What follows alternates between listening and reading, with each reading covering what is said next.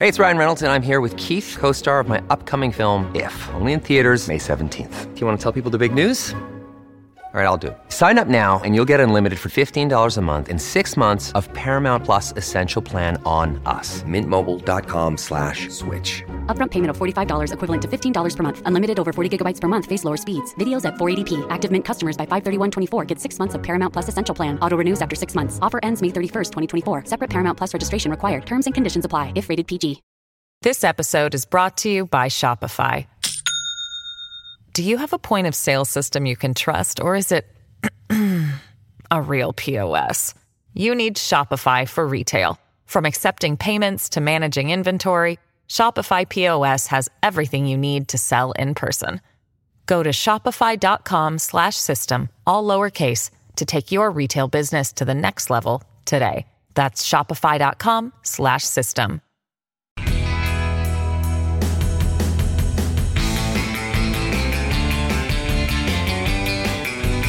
Hello and welcome to Rock and Roll Politics, the podcast with me, Steve Richards. Thank you very much for tuning in. And as ever, we have got a heck of a lot to cram in in our time together. I want to start with this tweet from the uh, summit in India.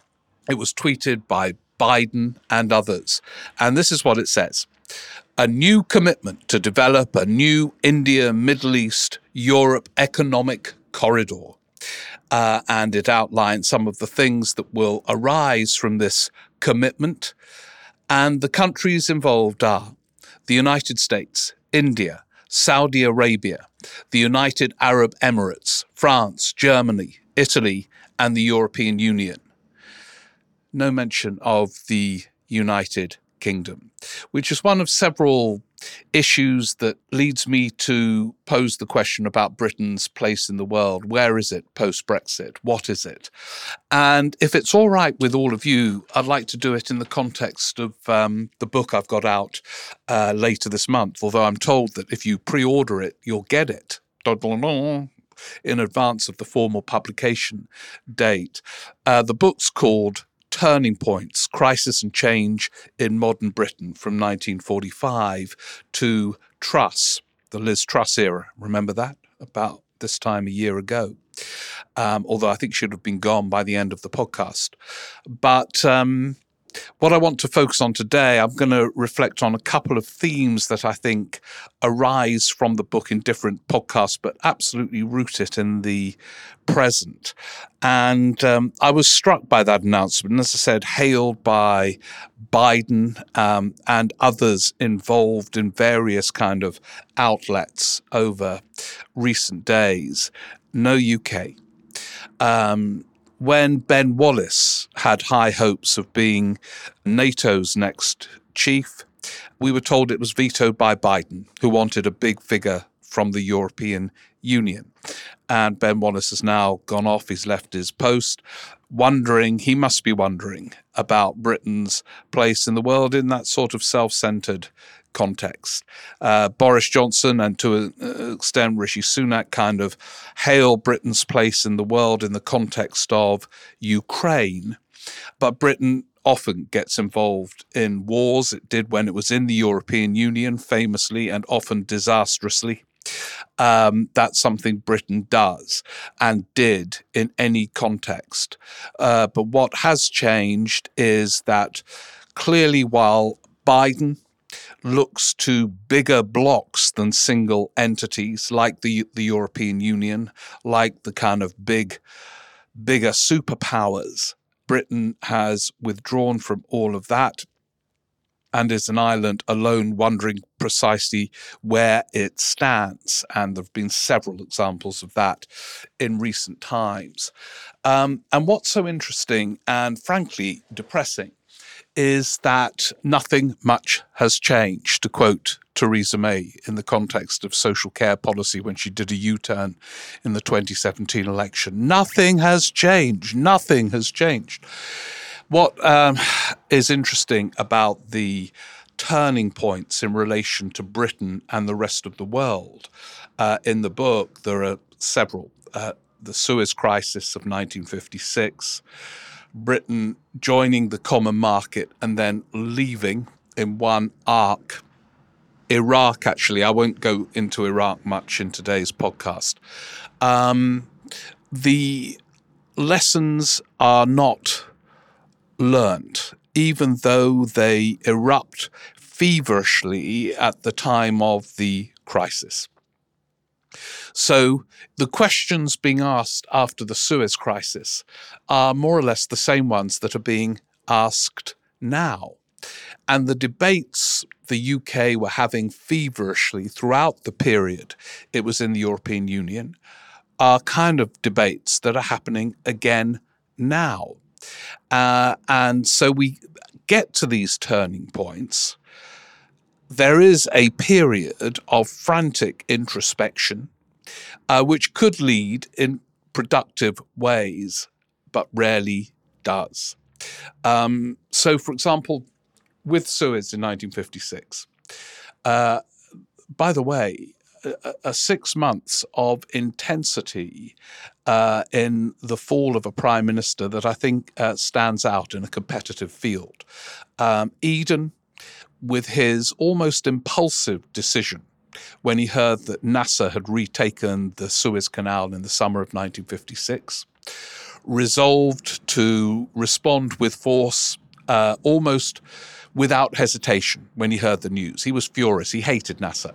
Um, but there were other familiar factors. Uh, he had Churchill on his back, or the memory of Churchill in the Second World War, as do all future prime ministers when faced with the possibility of war or other means of resolving an issue.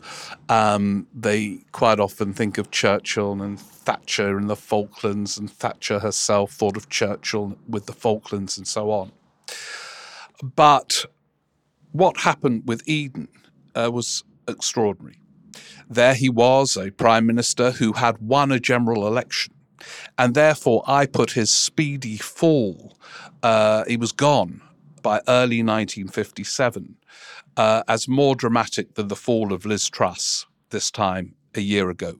Truss was always pretty vulnerable. She had never won an election. She had been elected by a party membership and sort of forgot that and thought she had the authority to introduce a revolution in about 10 seconds.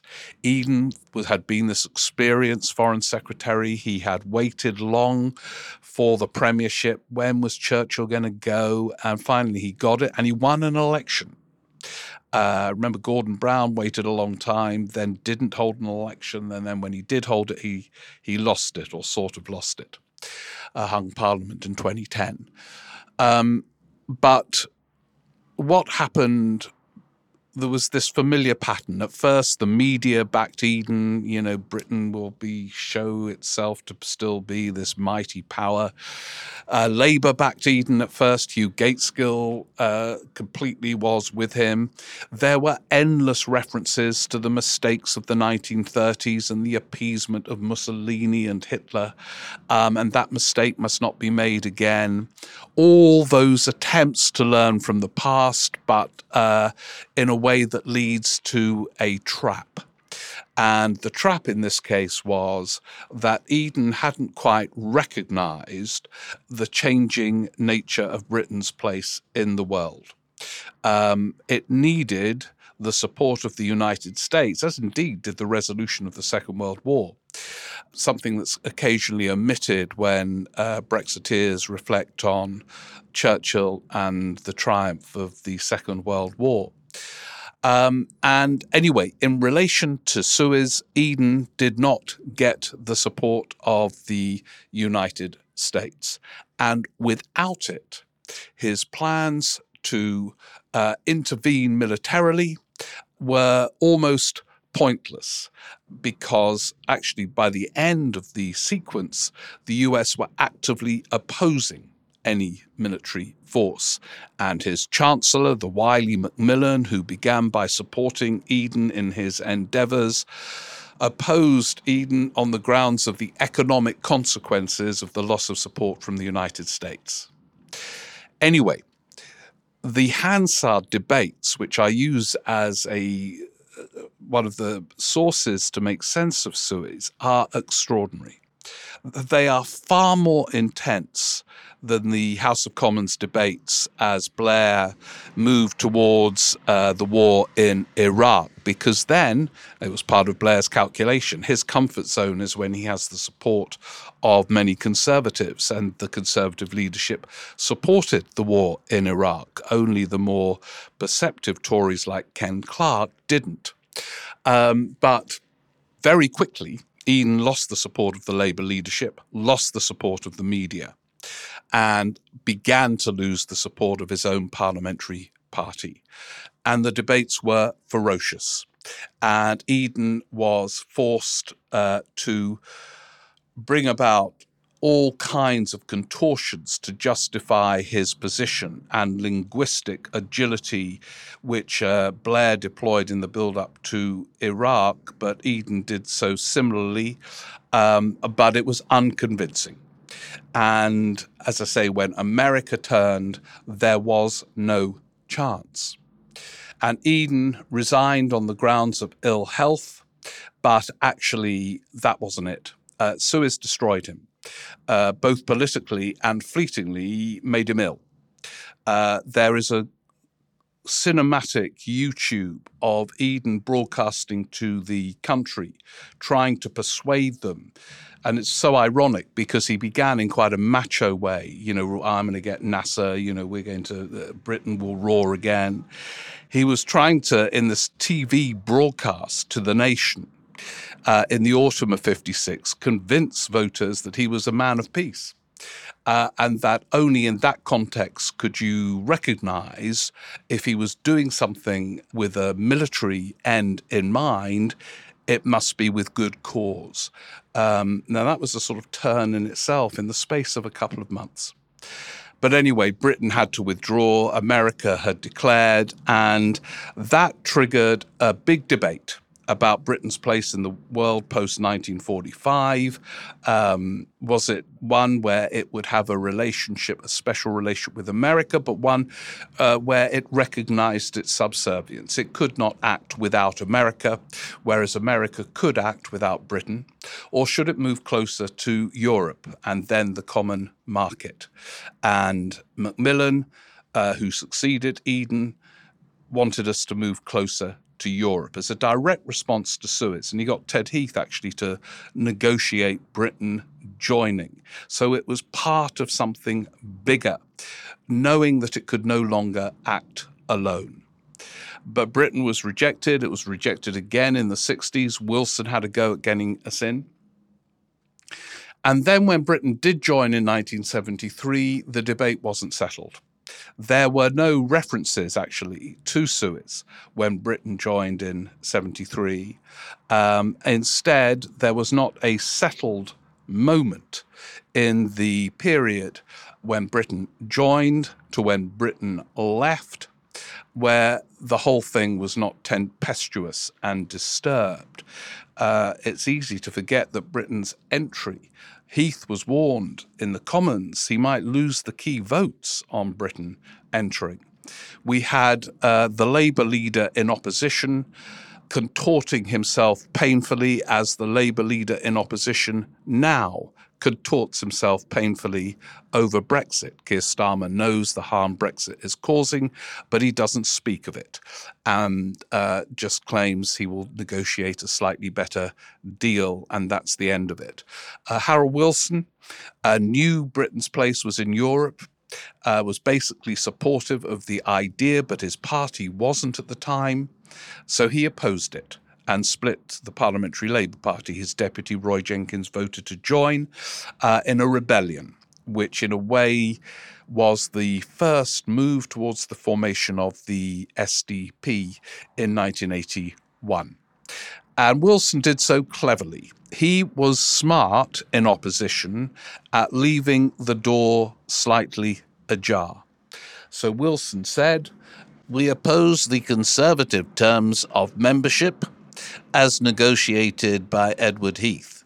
That left, of course, the door open of Labour terms of membership, which, of course, Wilson renegotiated and put to a referendum, which Labour uh, or he or they, the Remainers, as uh, they weren't called that then, they were called the Pro Marketeers, uh, won in 1975. But that, of course, didn't end the debate.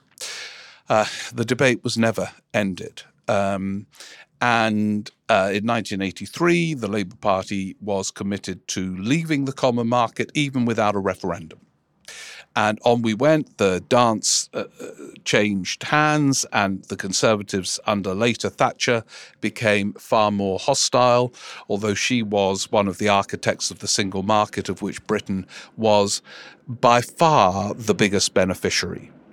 So there we have this sort of very painful, disturbed dance, which Brexit was meant to resolve and settle. Britain outside, Britain would have all the cards in a trading deal with Europe, Britain would get a new trade deal with the United States. None of it has happened. So, all the issues that erupted after the Suez crisis, where Eden became a ghostly figure in his televised broadcast, the most telegenic post war prime minister Britain has had, looked like a film star. You could see him almost fading away. And following it, questions were asked about the relationship with the United States, or whether Britain would have a stronger relationship with the United States inside what was then the common market. And now, look around uh, Wallace being vetoed for the top job in uh, NATO. Um, this new economically vibrant agreement negotiated by the EU, the US, and others, uh, the UK not cited. The hailing of the return of the UK to the Horizon programme as if this this you know the EU's Horizon program, which of course the UK had done so much to bring about as a member of the EU, hailed as a great negotiating triumph. And of course, on one level, it, it, it was because Johnson would not have agreed to it. He preferred the fantasy of Britain being apart.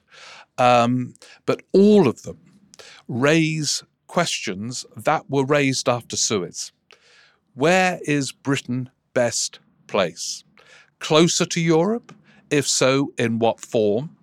A taboo in the build up to the general election, beyond vague comments from Labour about trying to rem- remove some of the barriers of the botched deal, as they call it. Botched. It was a complete disaster a deal negotiated by an unelected courtier, Lord Frosty Frost, and presided over by a prime minister with a wayward attention span who probably didn't read the full agreement when it arrived on Christmas Eve, uh, when Johnson was still in number 10. Botched. You could do so much more to expose that phase of Tory misrule by defining it more clearly as the calamity it was. Um, but that will be a taboo largely in the general election. Uh, the Tories can't talk about it because it so obviously hasn't delivered what they promised. Um, but Labour are too scared to talk about it too. But in government, if there's a change of government, or if the Tories somehow or other stagger on for a fourth or is it fifth term, you begin to lose count of the number of different prime ministers in different terms um, they too will be struggling with this question as they are now. You can see it with um, these puny trade deals, which are being hailed as great triumphs, and the determination of Sunak to get the trade deal done quickly with India as another kind of uh, flag to wave of post Brexit entrepreneurship. Um, and yet, the deal will be limited if uh, Sunak keeps to his briefings at the start of the summit in India, where he said that he wanted to keep visas out of it, whereas, of course, the Indian government want visas to be at the heart of the trade deal, and they will be in the end if it's an extensive one. But even then, the questions remain. Biden is obviously much less interested in the UK in its current position of an island alone. And even if Trump gets back in. Um, uh, you know, wherever he is presiding over the United States from his cell or from the White House or wherever he is, Um, if there were to be a trade deal, Trump will want it to be about America. And again, it will be like the Australia one. You read the small print and realize it's a complete disaster for British farmers, or the New Zealand one. What is Britain's place in the world? The historian A.J.P. Taylor uh, once said of Germany, he was referring to the legendary historian. Um, he was referring to Germany after the 1848 revolutions, which swept across Europe, though not Britain. He said Germany reached a turning point and failed to turn. And quite often in the turning points I explore, I feel the same about the UK. The UK quite often reaches a turning point and fails to turn. And the fact that in foreign policy we're still talking about the same issues as we did in the aftermath of the Suez crisis, and we're still working through the same issues as we were while we were in Europe, while we were out of Europe, um, shows that turning points are reached, and then the UK quite often fails to turn. I, th- I, argue in the book there are two turning points which have endured, and um, yeah, well, I'll come on to them on another occasion if that's all right with all of you. But yeah, the book's out, and I hope it conjures up the dramas and the reasons why quite often we reach a turning point and fail to turn. And you can order it from all the usual uh, places. Uh, there'll be a link in this uh, podcast. Oh yeah, while I'm at it, uh, yeah, I'm live at uh, King's Place on um, Wednesday. So if you hear the podcast on the day it comes out, you've still got time to get these tickets. Come along, uh, where we're going to be delving deep on other issues that are whirling around the contemporary scene, um, as well as contextualizing a bit, context being the favorite word.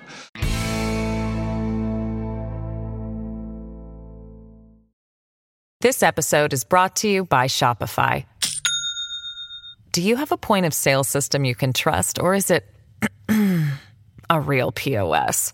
You need Shopify for retail. From accepting payments to managing inventory, Shopify POS has everything you need to sell in person. Go to shopify.com/system all lowercase to take your retail business to the next level today. That's shopify.com/system.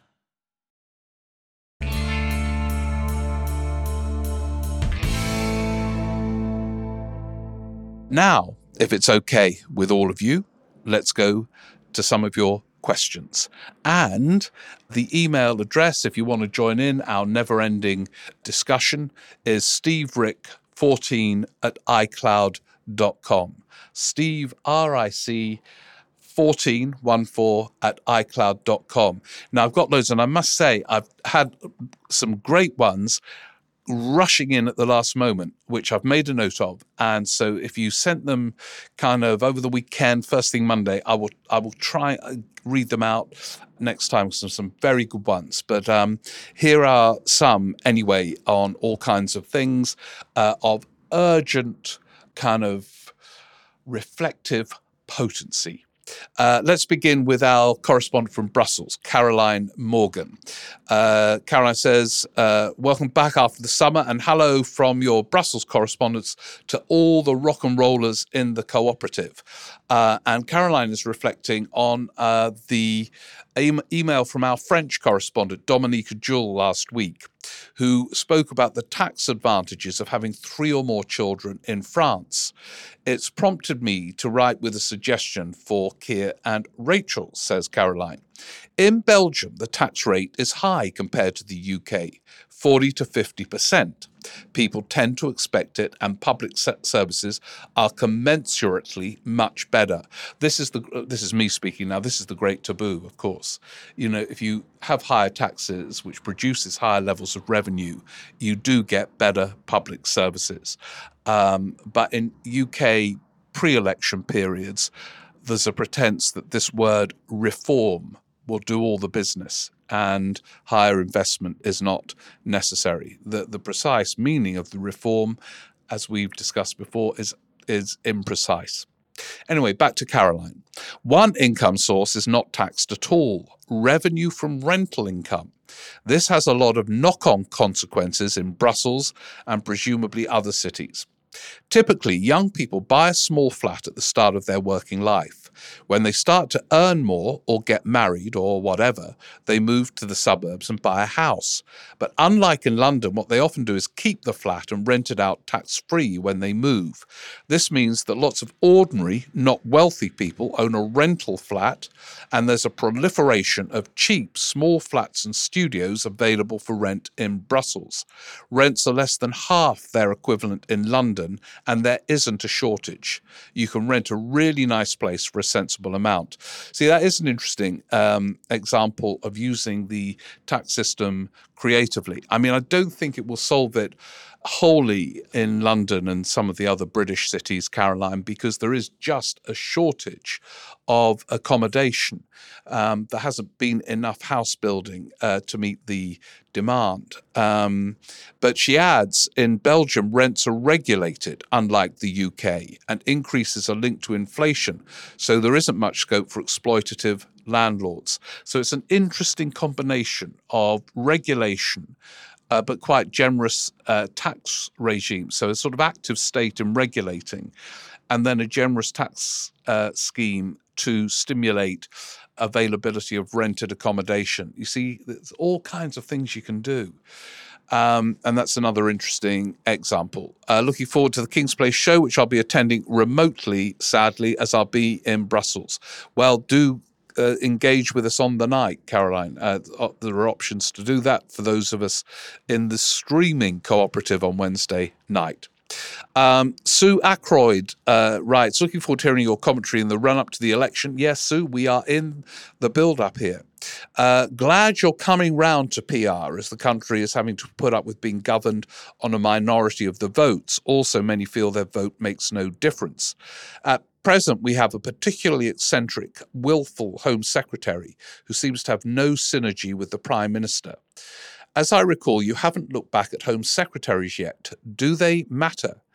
Uh, oh, well, that's interesting. Yeah, Home Secretary. I was thinking of doing a series on chancellors for uh, uh, Patreon subscribers, where, where you get those bonus podcasts. Um, Home secretaries are really interesting because it's a unique role in government. It's usually they come to prominence when something unexpected happens, like a prisoner escapes, or um, you have, uh, as Sue puts it, an eccentric Home Secretary obsessed with keeping people out of Britain, you know, and all the rest of it. Um, but they quite often have awkward relationships with um, prime ministers. Yeah, that would be worth exploring. See, Theresa May, who served as a Home Secretary throughout the whole Cameron period of uh, office, um, but they didn't get on that well. They weren't that close. And May didn't rate Cameron and Osborne. She was more kind of mature, really, than them. Um, and uh, yeah, I'm just trying to think of others. Tony Blair, yeah, he went through quite a few Home Secretaries one way or another, although David Blunkett did he serve? Yeah, he he was he had to resign, didn't he? Jack Straw, I think, served a whole term. Anyway, something to reflect on. It's an it's a difficult, challenging uh, brief, and and we've got someone wholly unsuited in charge at the moment, who Sunak clearly, you know, brought back because he thought he had to to win the leadership. But in winning the leadership, he sows the seeds of perhaps fatal trouble.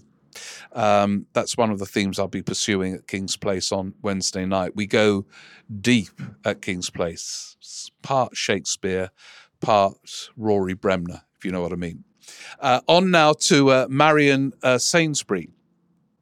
Uh, welcome back. Sorry you couldn't come to Edinburgh, but looking forward to King's Place next week. Yeah, a lot of you from the cooperative coming along, which will be great. Uh, many of the reports on the Labour reshuffle have described it in terms of factions and factionalism, the dominance of Blairites, etc. My question is how far this is a perceptive and useful approach to analysing the developments, and how far is it just lazy journalism? Uh, yeah, it's it is it is largely uh, all these ubiquitous terms in British politics are largely lazy, um, including the forward march, the return of the Blairites. Um, it's something I'm going to be exploring at King's Place, really.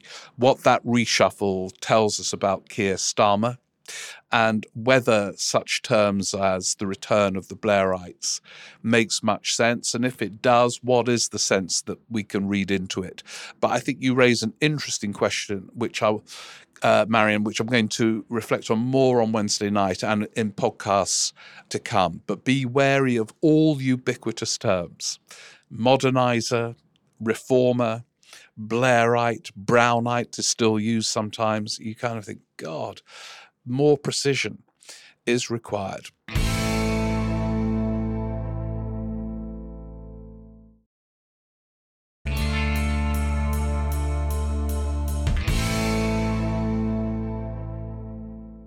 Richard Frame writes Could we be moving towards a massive realignment in party politics as the country experienced from 1922? Could 2024 be as defining that we could well witness the last rites for a Conservative Party that no longer knows how to govern sensibly? Uh, Richard, uh, I remember during Labour's landslide wins under Tony Blair, a book was written about uh, the strange death of the Conservative Party, and they won the next election. So I never write off the Conservative Party. But I think if they lose, um, there will be one hell of a battle in that party about why they lost and what they need to do to recover. Um, and of course, the final decision in terms of the leader will be made by that same membership that put Johnson and Truss into number 10. Um, over to uh, Luca McCall. Uh, I'm a long time listener, but first time emailer. Oh, well, welcome, Luca. I'm a 20 year old studying archaeology at Glasgow University.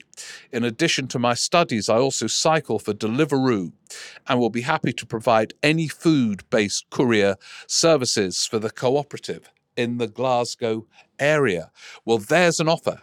Uh, for all uh, rock and roll politics cooperative members in Glasgow, you've got a you got a delivery service. Uh, so anyway, an interesting question from Luca. While SNP support has recently fallen to around 35%, support for Scottish independence has remained comparatively consistent and steady. My question is Do you think the constitutional argument will remain a prominent feature of Scottish politics, perhaps in a similar way to the issues thrown up by Europe since and before 1972? Or do you think that independent support is more short term and tied to the success of the SNP? This is a key question not only for Scotland, uh, but the future of the UK.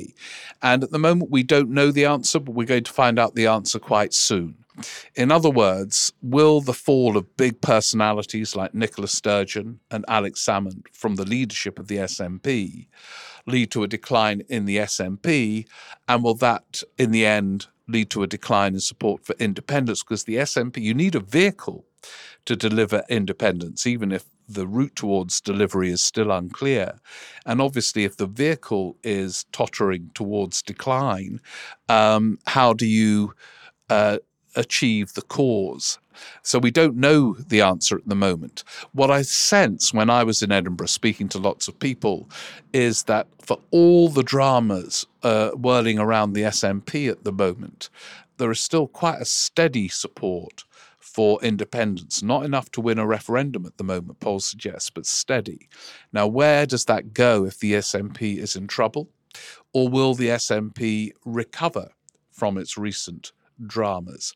Um, so there are lots of unknowns, but I think a, a mood setting moment will be the by election this October uh, in Rutherglen. Um, uh, an SNP held seat, but one Labour should gain. It won it in 2017 in the general election. But you raise big issues. Uh, keep keep in touch with us all, uh, and good luck um, with the archaeology degree in that great university. Um, David Thompson uh, uh, wonders, he's written about this before. Uh, what about local government finances uh, and what the bankruptcy of Birmingham City Council exposes? So much for levelling up, David points out.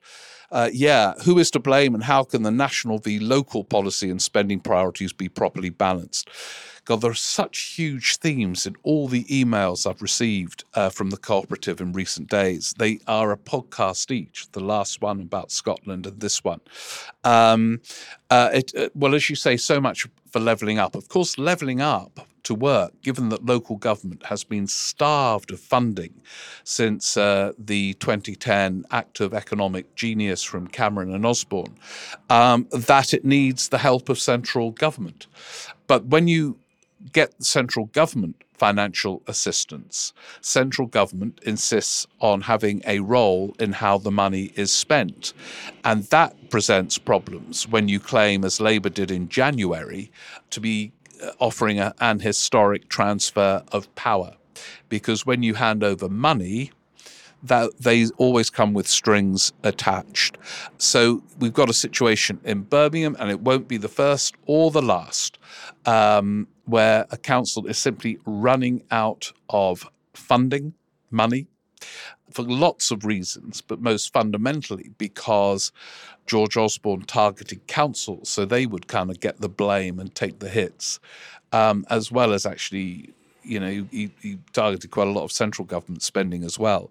Um, so there's a wider context, David, and it would take a long, long time uh, to reflect on. A whole podcast, which we'll do at some point, uh, taking back control, giving power away. Popular phrases, which raises many, many issues. We'll very quickly go through a few more and I say, I know some of you emailed me very recently, and you'll get yours out soon. Steve Petrie, um, a decision that was taken purely on the basis of the health of the Treasury balance sheet has simply postponed the costs of school rebuilding. In all likely, the costs, including additional interim measures and the economic opportunity costs from disrupted education, are likely to be far greater.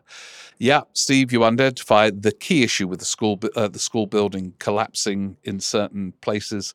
Short termism. Oh, we can save money here, and in the end, a government spends more. Uh, planning. One of the lessons from the 1945 chapter in my book on turning points is that the Labour government then were planners. They planned ahead, they thought ahead uh, they were flawed in the end because they didn't establish that as an orthodoxy to be followed. Uh, uh, but short termism now, and oh yeah, we can save a few quid here if we do this, and then suddenly you're hit with a much bigger bill. Uh, Phil O'Dell, I'm listening to your latest podcast and suddenly had an idea for a theme for a podcast or even a book. I felt I should send this while I remember it. Well, thank you for doing it. How about compromises and climb downs? Um, Self explanatory, I suspect, but I'm interested in when politicians have had to go against their beliefs and principles or reverse a previous decision. Ah, thank you, Phil. That is a great theme. And it happens quite often. And sometimes they're accused of being liars, but quite often when you explore it, they have no choice but to say things they don't believe as a kind of compromise. Uh, so that's a great idea for a series, Phil, and I'm going to take you up on it at some point. Hugh Carr has another idea. Uh, he's musing with a gin on a sunny evening uh, whilst listening to the podcast, and he came up with this idea significant deputies. So you've got such great ideas. Uh, Bevin to Attlee, Howe to Thatcher, Hattersley or Smith to Kinnock, Heseltine to Major, Prescott or Mandelson to Blair, uh, nobody to Brown, May, Johnson. Yeah, that's interesting. That's interesting. Osborne to Cameron. Uh, yeah, just a thought. It's a great thought, Hugh. Um, so these Patreon bonus podcasts, and by the way, thank you those who subscribe to Patreon. I've got some names to read out to thank some of you who do. Um, is um, also the place for some of these bonus series. And I'm about to do one on rivalries, which was suggested by Stuart Grant. But some of the ones that have come up today are just brilliant. So, yeah. Um, and uh, for those of you who do subscribe, I've been given some more names to thank Shona McLean, Max Kelly, Richard West, Adrian Lyons, Sean Coldstone. I recognise lots of the names because you email the cooperative. Chris Edwards, John Oram, uh, Nathan Doran, Jonathan Brooks, Liz O'Malley. So there's some more. Thank you so much for subscribing. And I hope you enjoy the bonus podcast series. You've just heard what the themes are going to be for the coming months because we've had some brilliant ideas today. I think we better stop there. Um, thank you so much for listening. And as I say, you can get hold of the book, uh, Turning Points Crisis and Change in Modern Britain. And I'm going to be doing another podcast asking this question soon Are we on the edge of an historic turning point with the forthcoming general election. But anyway, you can get hold of the book and read. There are uh, 10 turning points, actually 11. There's two in one chapter. Um, uh, but more reflections to come, but in the context of now, where, as I say, some of the themes that emerge from turning points from decades ago are still raging around us unresolved. Okay, see uh, as many of you as possible at King's Place. We're going to have some fun and delve deep. And yeah, let's all gather here for the podcast very soon.